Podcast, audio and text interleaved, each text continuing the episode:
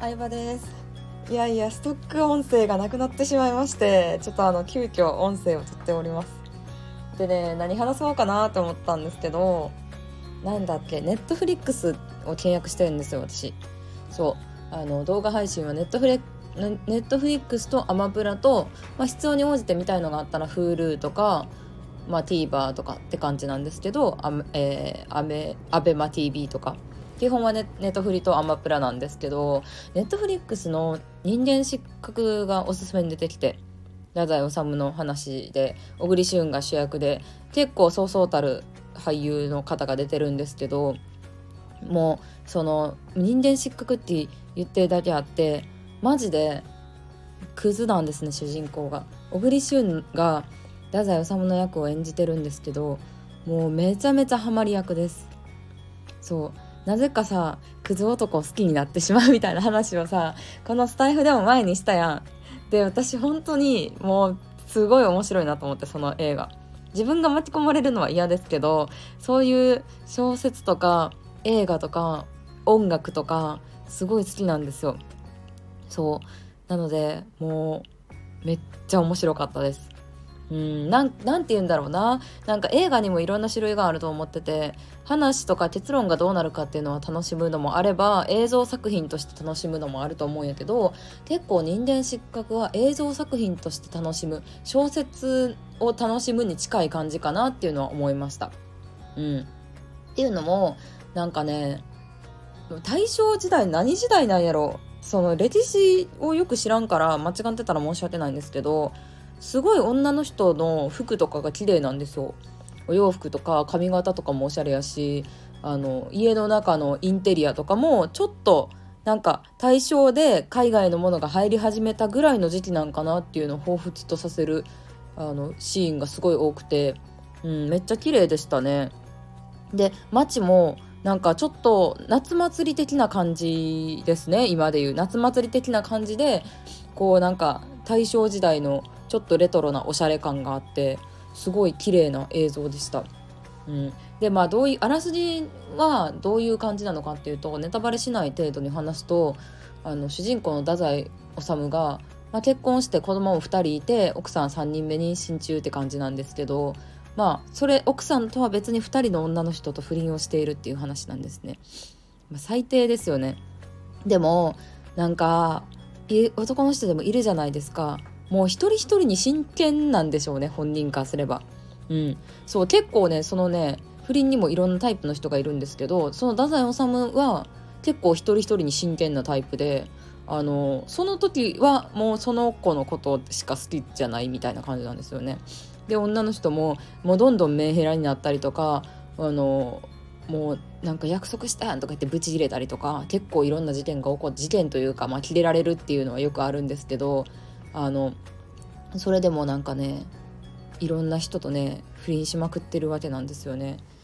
でうんなんだろうな。もう本当にダメに惹かれてしまうというのは人間の本能なのやろうなっていうのを思い知らされるような映画やなって思いますね。いや見てみてほしいな本当に。私の好きなタイプの映画ですね。結構賛否両論あるというかまあ人によると思うんですけど、まあ、ただ映画としては邦画としてはすごいお金がかかってると思うし有名な人もいっぱい出てるやつなので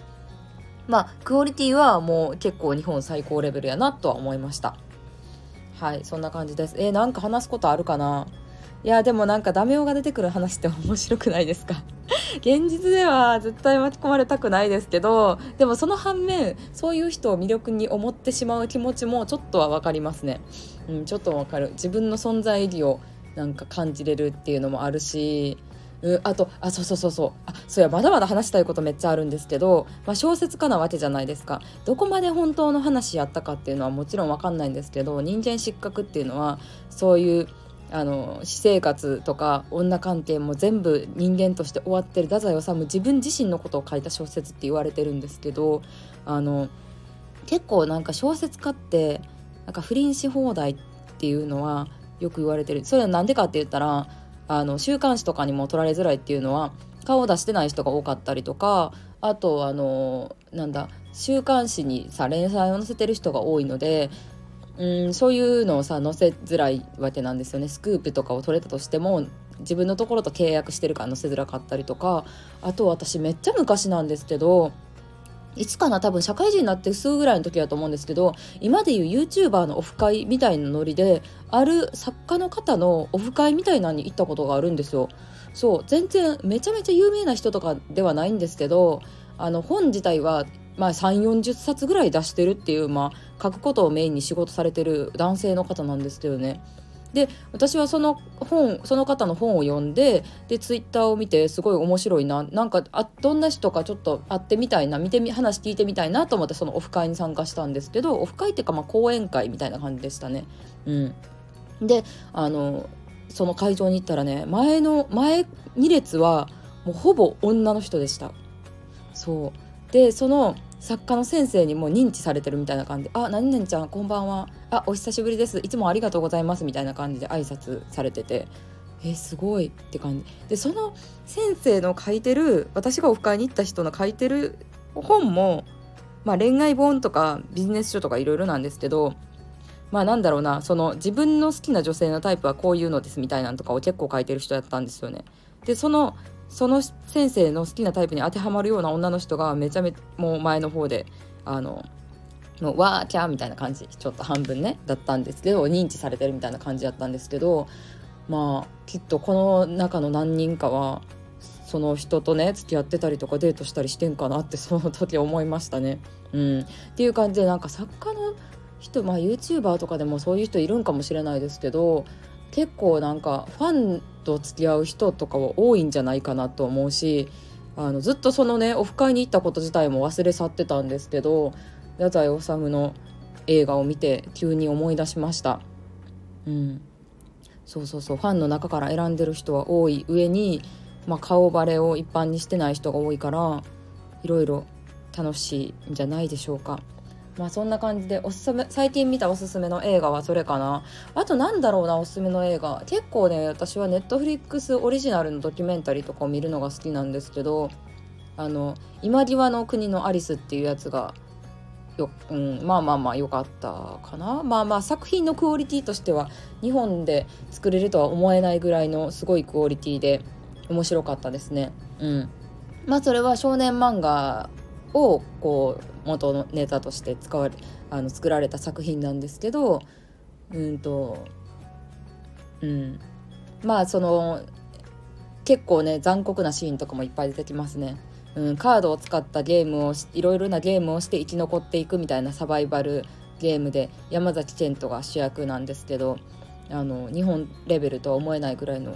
あの作品のクオリティすごかったです。合成とかもすごかったですね。であのネットフリックスはね結構予算に余裕があるっていうのは言われててでそのそのね作品に出演した人のインタビューとかを読むのが大好きなんですけど撮影の裏話とか。であの普通のね地上波のドラマとか日本の普通の映画と違って結構撮影期間に余裕があったらしいんですよ。なのであの出ている方としてもすごいなんか楽しく撮影できましたみたいな感じのことを言われてたんですね。やっぱりネットフリックスはそういうあの俳優とかに時間的な余裕だったりとかなんか予算の余裕があるとやっぱり普通の映画じゃなくてネットフリの作品に出たいっていう人もこれから増えてくるんじゃないかなっていうのを思いますね。日本ではまだまだですけど海外だとネットフリックスオリジナルの作品が映画の賞を取ってたりっていうこともよくあるんでこう結構映画とかドラマの在り方をネットフリが変えていくんじゃないかなっていうのは思います。まあ、そんな感じでおすすめの映画とあのなんだ？エンタメ事情について私が思ったことを語ってみました。ということでバイバイ。